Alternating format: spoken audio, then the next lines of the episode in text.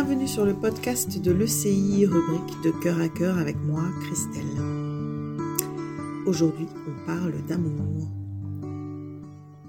Avec l'idée de ce podcast me sont venues beaucoup de questions et puis à l'image d'une carte mentale, d'autres points d'ancrage de l'amour, parce qu'il ne s'agit pas seulement euh, du couple, même si c'est mon point de départ.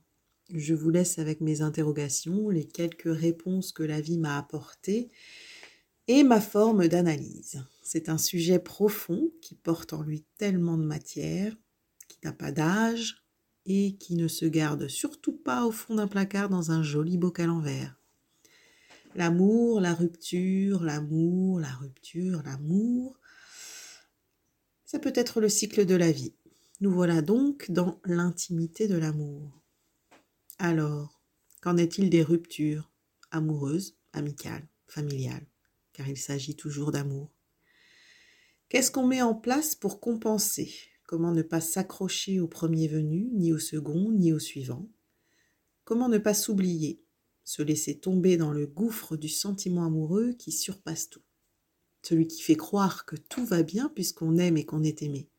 L'amour qui guérit les traumas, qui les aide à les surpasser et les empêche rarement de revenir en trombe lorsqu'on se retrouve seul face à soi-même.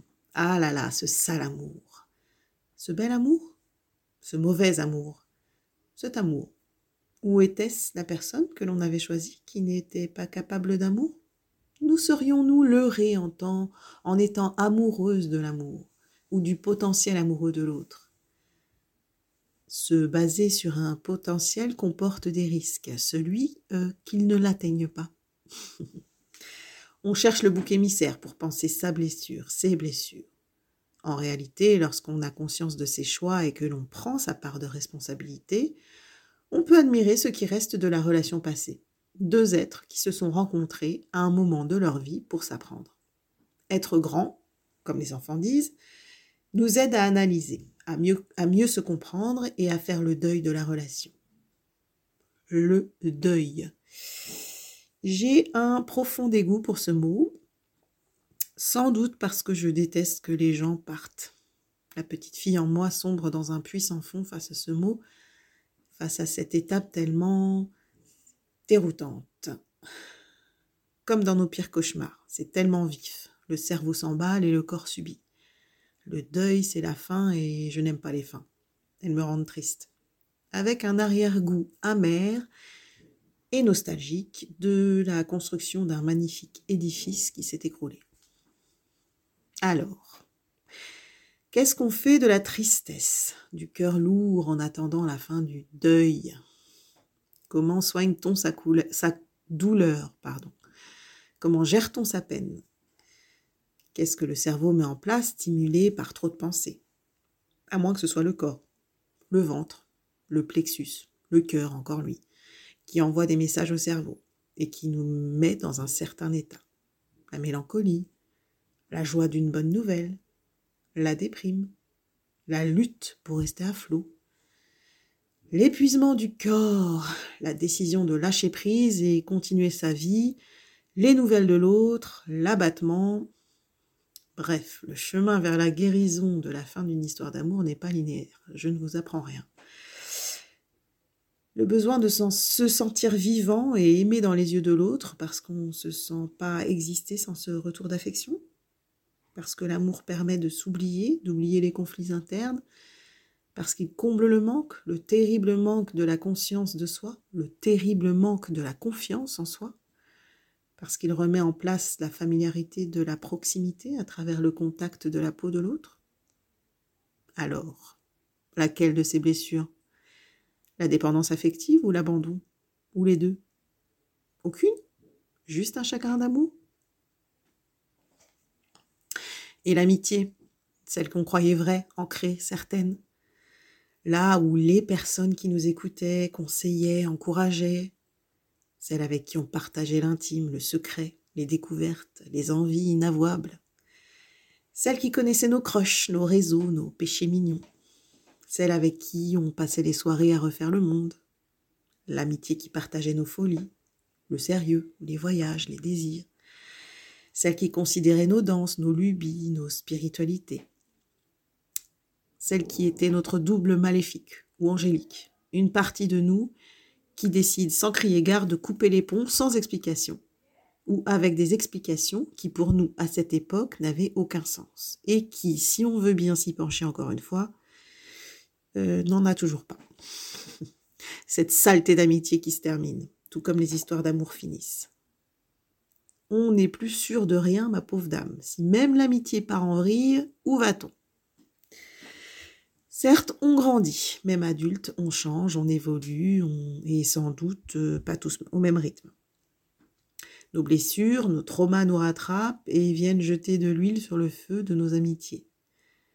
Les compagnons de route, les enfants, viennent aussi titiller nos amitiés à la vie et à la mort, parce qu'ils sont révélateurs de nos différences. Ces différences qu'à deux ou quatre on géré en groupe de co-développement dans un café bruyant autour d'un verre, et qu'il devient de plus en plus compliqué d'exposer parce que le cours de la vie ne nous laisse pas le temps ou qu'on se laisse prendre par le flot. Et que, pensons-nous, euh, l'amitié ne risque rien. L'amitié, comme l'amour, doit être mise sous monitoring. Les hauts et les bas sont courants, mais attention à la chute de tension et à l'arrêt cardiaque. Et la famille? Là, nous touchons à notre essence. Un enfant aime toujours ses parents. Une fois adulte, il peut décider de rompre avec eux. Lorsqu'il réalise que ses insécurités viennent d'un parent défaillant, incohérent, qui ne comprend pas que ses enfants passent avant son égoïsme. Un parent affectivement immature fait des dégâts. Le respect fonctionne dans les deux sens. Est-ce qu'on se doit de garder le lien avec une famille qui dysfonctionne au point de rendre malade? Lorsque rien ne nous soutient, que tout est résistance, ignorance, tension, lorsqu'il faut se forcer, que Noël ou que les fêtes ne sont plus des moments de plaisir, lorsque la famille n'est plus ou n'a jamais été ce nid douillet. La rupture est nécessaire. Et lorsque le parent vieillissant se retrouve seul, n'en voulez pas toujours aux descendants. Certes, il y a des égoïsmes qui se transmettent de génération en génération, et il y a aussi des questions de survie et de choix radicaux. Les petits vieux ne sont pas tous mignons, la faiblesse de l'âge ne reflète pas toujours la douceur de leur caractère. Chaque choix de vie et de comportement a des conséquences. Alors, comment est-ce qu'on s'en sort? Ah, Ce sont les blessures affectives qui montrent le bout de leur nez dans les cycles de rupture. S'effondrer, se laisser aller à l'épuisement, laisser couler ses larmes, sa colère. Prendre soin, se relier à soi, s'accepter, rester ouvert à ses émotions, les laisser nous traverser comme un ruisseau, un fleuve, un torrent, une cascade, parce qu'elles ne sont que passagères.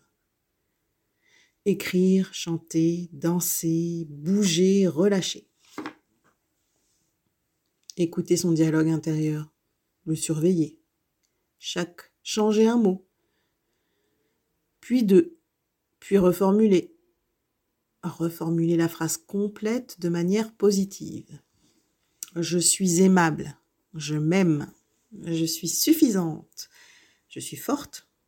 Je ne suis pas coupable. Je suis responsable et je mène ma vie comme je l'entends. S'autoriser un nouvel amour sans se perdre, sans se rétrécir, s'oublier, sans remettre les clés de sa maison. Rencontrer une nouvelle amitié et ne pas craindre la trahison et le rejet.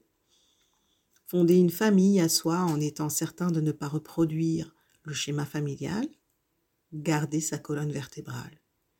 Qui je suis?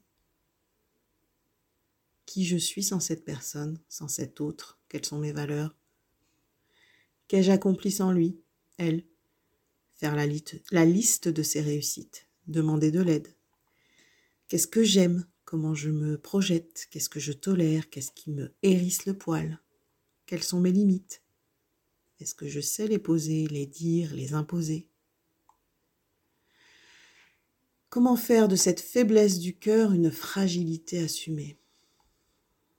La prise de conscience de son état, de son vécu et l'observation détaillée de ses propres réactions ou actions est un cheminement vers la compréhension et l'acceptation de soi. Des échanges avec un ou une accompagnante, celle ou celui qui prend le relais de l'amour en pointant du doigt les failles avec bienveillance dans le soutien positif afin de grandir et de se libérer. Comment aime-t-on après? Après, on recommence.